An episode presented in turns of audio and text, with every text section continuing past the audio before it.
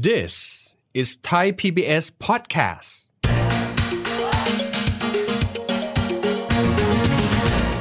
ผู้สูงอายุที่เกิน 60-20% อาจจะไม่มีรายได้ครับแต่ยังมีหนี้ที่ต้องผ่อนอยู่ประมาณ 400,000 บาทต่อหัวค่อนข้างน่ากังวลการออมระยะยาวจะช่วยทำให้การเข้าสู่สูงวัยเนี่ยสะดวกสบายแล้วก็มีความเป็นอยู่ของชีวิตที่ดีขึ้น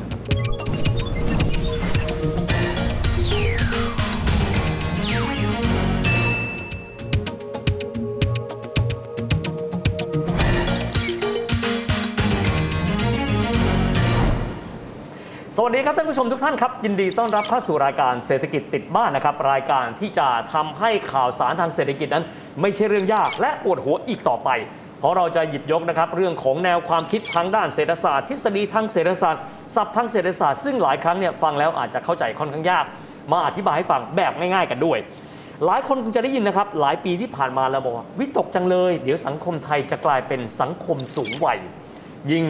ปัญหานี้ยิ่งวันยิ่งถูกซ้ำเติมด้วยปริมาณการเกิดของเด็กเกิดใหม่ซึ่งถือได้ว่าเป็นสัดส่วนที่น้อยลงไปเรื่อยๆอาจจะทำให้สังคมไทยนั้นคนที่อยู่ในวัยแรงงานจำเป็นที่ต้องเป็นที่พึ่ง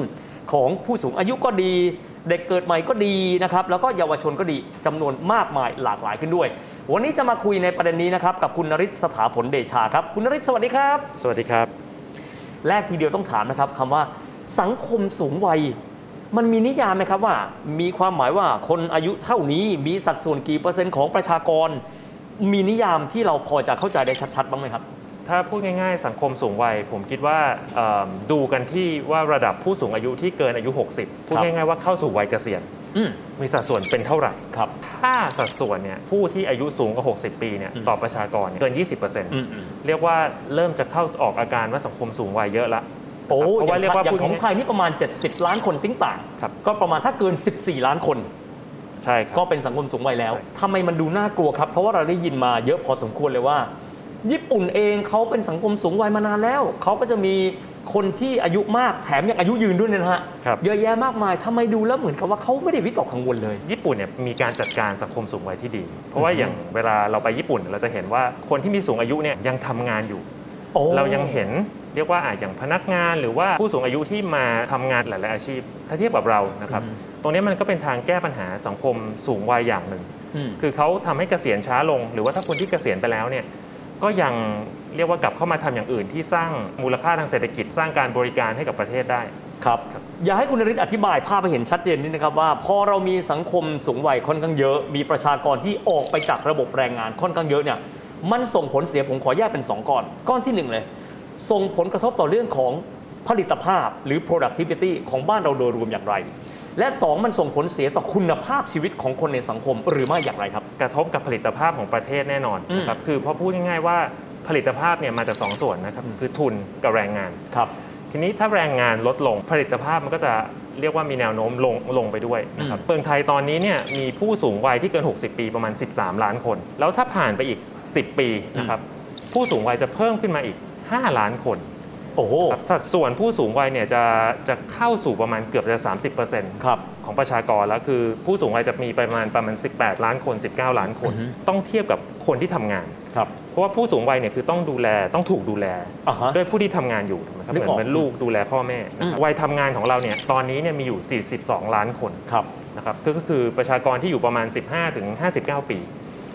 ถ้าผ่านไปอีก10ปีเนี่ยวัยทำงานเราจะน้อยลงด้วยเพราะว่ามีบางส่วนเนี่ยกลายเป็นสูงวัยไปแล้วนะครับอีก10ปีเนี่ยวัยทำงานจะเหลืออยู่แค่39ล้านคนนะครับหายไปประมาณ 3.5 ล้านคนครับถ้าเราเทียบกันเมื่อกี้เราจะเห็นว่าผู้สูงวัยเยอะขึ้น5ล้านนะครับแต่ว่าผู้ทำงานน้อยลง 3.5 ล้านในระยะเวลา10ปีนี้นะครับฉะนั้นตรงนี้เนี่ยก็ต้องเรียนว่าปฏิเสธไม่ได้ว่าคนที่จะทำงานมาสร้างผลิตภาพให้กับประเทศเนี่ยก็จะจำนวนน้อยลงไปด้วย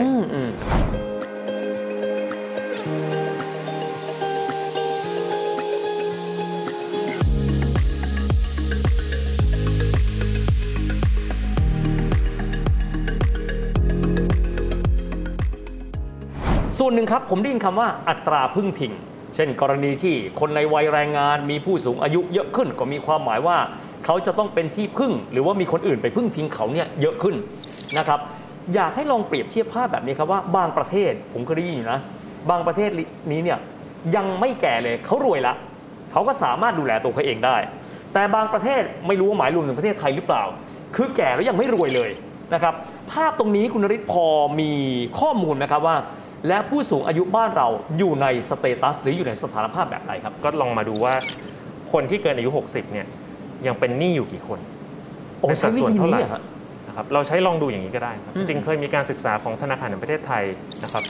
พบว่าผู้สูงอายุที่เกิน60เนี่ยยังมีหนี้อยู่นะครับจากกลุ่มนั้นเนี่ยอยู่ 20% ครับลองคิดดูนะครับพี่วิทย์ถ้าเขาสูงวัยละเกิน60เกษียณแล้วเนี่ยอาจจะไม่มีรายได้ครับแต่ยังมีหนี้ที่ต้องผ่อนอยู่จากการศึกษานั้นเนี่ยพบว่าหนี้ต่อหัวเนี่ยของผู้สูงวัยเนี่ยประมาณ 400,000 บาทต่อหัวมีความหมายว่าไม่มีรายรับแล้วไม่มีรายรับแต่ยังมีรายจ่ายต่อเดือนคือการไปผ่อนชำระหนี้การผ่อนชำระหนี้ใช่ครับตรงนี้มันก็เป็นสัดส่วนที่ค่อนข้างเยอะจริงๆก็คือเรียกว่าค่อนข้างน่ากังวลนะครับก็ต้องบอกเลยว่าคือถ้าเกิดอายุเรียกว่าเข้าสู่วัยเกษียณแล้วไม่มีรายได้นะครับและยังจะต้องมีรายจ่ายเป็นภาระหนี้ไม่ใช่รายจ่ายแค่ดูแลเรื่องการกินอยู่หรือเรื่องสุขภาพของตัวเองเนี่ยตรงนี้มันก็จะเป็นอะไรที่เราต้องระมัดระวังทีนี้ไม่อยากทำให้น่ากลัวแต่ไม่ถามคงไม่ได้เพราะแน่นอนผู้สูงอายุสิ่งที่ตามมาเลยคือเรื่องของโรคภัยไข้เจ็บครับเรื่องของการเตรียมความพร้อมของระบบสาธารณสุขบ้านเราหรือว่าผมใช้คำว่าหลักประกันของผู้สูงอายุในการดูแลสุขภาพของตัวเองในสังคมไทยสถานภาพเป็นยังไงบ้างครับการที่จะกระตุ้นให้ผู้สูงวัยเนี่ยยังเกษียณช้าลงนะครับแล้วหาสิ่งที่ให้ผู้สูงวัยทำเก็บเขาอยู่ในตลาดแรงงานครับเราให้เขามีรายได้ตรงนี้เป็นโปรแกรมที่เรายังไม่เห็นโครงการนโยบายแนวนี้มากเท่าไหร่นะครับเมื่อสักครู่คุณนฤทธิ์พูดถึงบอกว่าในบางประเทศเช่นญี่ปุ่นเองนะครับมีโปรแกรมให้ผู้สูงอายุนี่เนี่ยเขาสามารถที่จะยังคงมีชีวิตที่แอคทีฟคือเข้าไปทำงานได้ด้วยนะครับ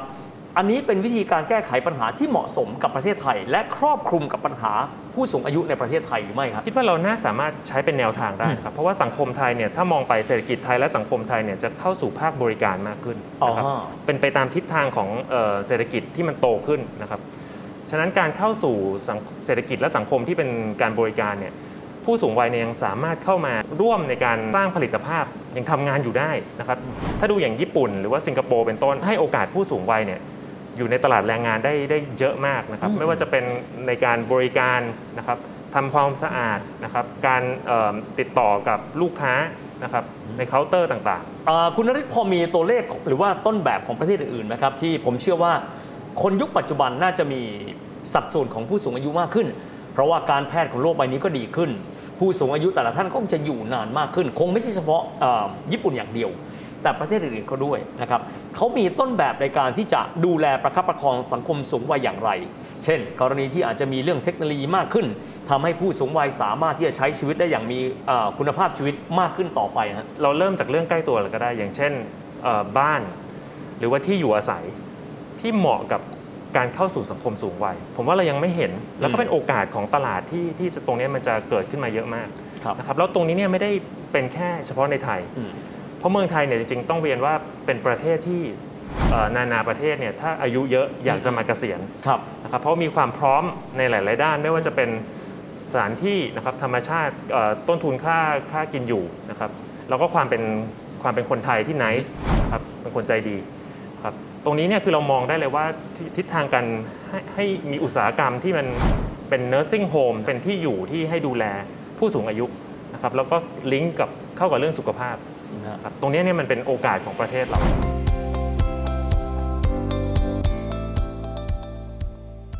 เราโฟกัสถึงตัวผู้สูงอายุค่อนข้างเยอะทีเดียว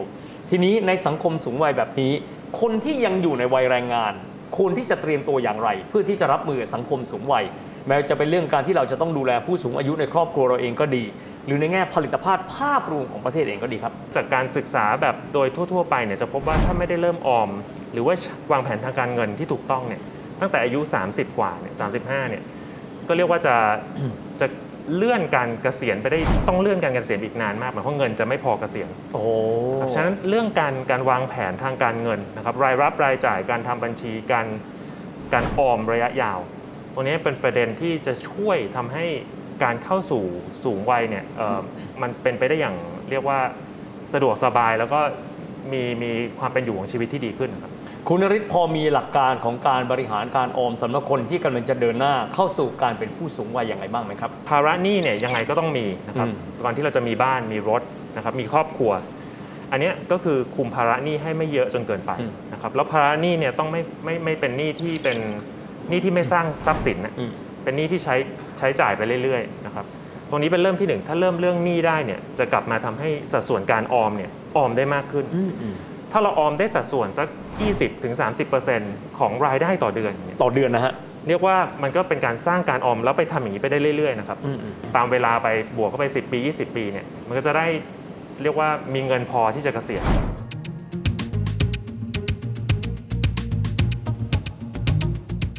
คำว่าสังคมผู้สูงวัยนั้นไม่ได้มีผลกระทบนะครับเฉพาะแต่บุคคลที่เป็นผู้สูงวัยก็คือเข้าสู่วัยเกษียณแล้วหรือไม่ได้มีผลกระทบเฉพาะกับบุคคลที่กำลังจะเดินหน้าเข้าไปสู่การเป็นคนสูงวัยก็คืออายุนั้นใกล้จาก60แล้วแต่ว่าสิ่งนี้ยังมีผลกระทบนะครับในเชิงโครงสร้างภาพรวมเพราะว่าบุคคลซึ่งเป็นบุคคลที่อยู่ในวัยแรงงานนั้นเองก็จะต้องมีส่วนหนึ่งนะครับมีเรื่องของภาระการที่จะต้องเป็นที่พึ่งให้กับบรรดาผู้สูงวัยกันด้วยดังนั้นหากว่าจะมองเชิงประชากรศาสตร์แล้วปัญหานี้เป็นปัญหาที่ทุกคนจะต้องมานั่งขบคิดร่วมกันเพราะแต่ละคนนั้นก็มีส่วนได้เสียกันคนละแบบด้วยนะครับก็เป็นหลักการที่น่าสนใจมากทีนี้ถ้าเราภาพมาทับซ้อนกัน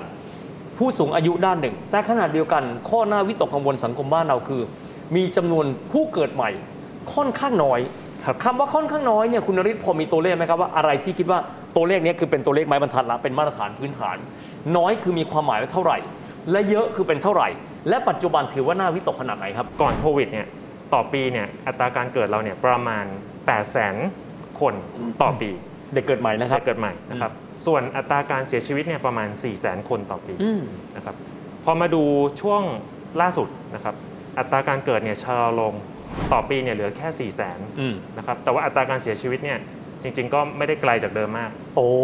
ครับฉะนั้นก็เรียกว่าจาก2ต่อ1มาเป็น1ต่อ1ครับอัตราการเกิดกับอัตราการเสียชีวิตครับซึ่งก็ต้องจับตาดูกันไปว่าพอถ้าโควิดสถานการณ์ดีขึ้นแล้วนะครับอัตราการเกิดจะกลับมาดีเหมือนเดิมไหมนะครับทางด้านของภาครัฐเองบอกว่ามีมาตรการในการที่จะกระตุ้นนะครับให้คนนั้นมีลูกมากขึ้นนะครับการที่ลำพังแค่เราคิดว่าเราจะมีจำนวนคนมากขึ้นในทางเศรษฐศาสตร์แล้วมันช่วยผ่อนบรรเทาปัญหาจากสังคมสูงวัยได้มากน้อยขนาดไหนครับจริงๆก็ต้องบอกว่าเป็นเรื่องที่แก้ปัญหาได้โดยตรงนะครับเพราะว่าทุกผู้สูงวัยก็ต้องมีคนดูแลคืออยากจะให้ทดแทนกันเลยว่างั้นเถอะครับก็คือต้องมีเหมือนอย่างที่คุณวิทย์บอกเรื่อง dependency ratio ครับการอัตราการพึ่งพากันซึ่งหมายความว่าจริงๆแล้วไม่ใช่แค่เรื่องในครอบครัวที่การเป็นการลูกดูแลพ่อแม่นะครับแต่เป็นเรื่องของระบบการจัดเก็บภาษีต่างๆแล้วก็สวัสดิการที่ดูแลผู้สูงวัยโอ้คือเพราะว่าเงินของคนที่จ่ายภาษีไปในวัยทำงานปัจจุบัน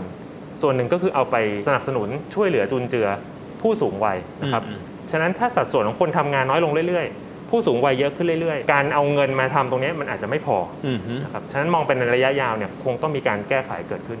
นะครับเพราะฉะนั้นท้ายที่สุดนี้อยากจะให้คุณนฤทธิ์ฝากอะไรสักเล็กน้อยสำหรับคนที่ณเวลานี้นะครับเป็นคนที่กำลังจะเดินหน้าเข้าไปสู่การเป็นผู้สูงวัยแล้วก็ข้อฝากอะไรเล็กน้อยสำหรับคนที่เป็นผู้สูงวัยไปแล้วนะเวลานี้ครับทุกคนนะครับคือก็คงมาคิดเรื่องการวางแผนทางการเงินในการเกษียณนะครับซึ่งอาจจะต้องมองล่วงหน้าตั้งแต่อายุ30ต้นๆนะครับอย่ามองช้าถ้าเกิดเข้าอายุ40ไปแล้วนะครับเรียกว่าทิศทางถ้ามันโดนกำหนดไว้แล้วเนี่ยแล้วมาปรับทิศทางระยะยาวเนี่ยมันชักจะแก้ยากนะครับฉะนั้นชีวิตทางการเงินเนี่ยที่ดีขึ้นเนี่ยมันควรจะเริ่มตั้งแต่เราเรียกว่าเริ่มเข้าทำงานเลยแล้วเริ่มติดกระดุมให้ถูกเม็ดนะครับแล้วสุดท้ายเนี่ยจะได้เกษียณอย่างมีความสุข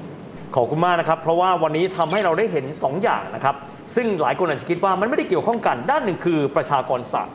อีกด้านหนึ่งคือเรื่องการวางแผนทางการเงินเพราะท้ายที่สุดแล้วต้องยอมรับนะครับว่าไม่ว่าเราจะอยู่ในบทบาทใดก็ตามมนุษย์ทุกคนต่างมีบทบาททางเศรษฐกิจด้วยกันทั้งนั้นการวางแผนทางการเงินจะทำให้เราสามารถเดินหน้าไปสู่สังคมสูงวัยได้โดยที่ทำให้เรานั้นมีชีวิตที่มีความสุขถึงแม้ว่าจะเป็นวัยเกษียณซึ่งเรานั้นอาจจะไม่มีรายรับแล้วก็ได้วันนี้ขอบคุณคุณนฤทธิ์มากนะครับขอบคุณครับ และอย่างที่เห็นนะครับถึงแม้ว่าวันนี้เราจะพูดคุยเรื่องของมิติเชิงประชากรศาสตร์นะครับแต่ท้ายที่สุดแล้วมันก็มีภาพทับซ้อนในเรื่องของเศรษฐกิจอยู่ดีเพราะว่ามนุษย์เราทุกคนต่างก็มีบทบาทนะครับต่อเรื่องของเศรษฐกิจด้วยกันทั้งสิ้นนั่นก็คือเรื่องของการวางแผนทางการเงินหากว่าเรารู้วิธีการวางแผนทางการเงินแล้วเราก็สามารถที่จะเดินหน้านะครับไปสู่สังคมสูงวัยไม่ว่าเราจะเป็นผู้ที่จะต้องดูแลผู้สูงวัยในครอบครัวของเราหรือตอนที่เราเป็นผู้สูงวัยเองก็ดีเพราะการวางแผนทางการเงินการทำความเข้าใจกับเรื่องเศรษฐกิจเป็นสิ่งที่มีความสำคัญเป็นอย่างยิ่งด้วยนะครับแล้วสำหรับวันนี้นะครับเวลาหมดลงแล้วพบกันใหม่โอกาสหน้าสวัสดีครั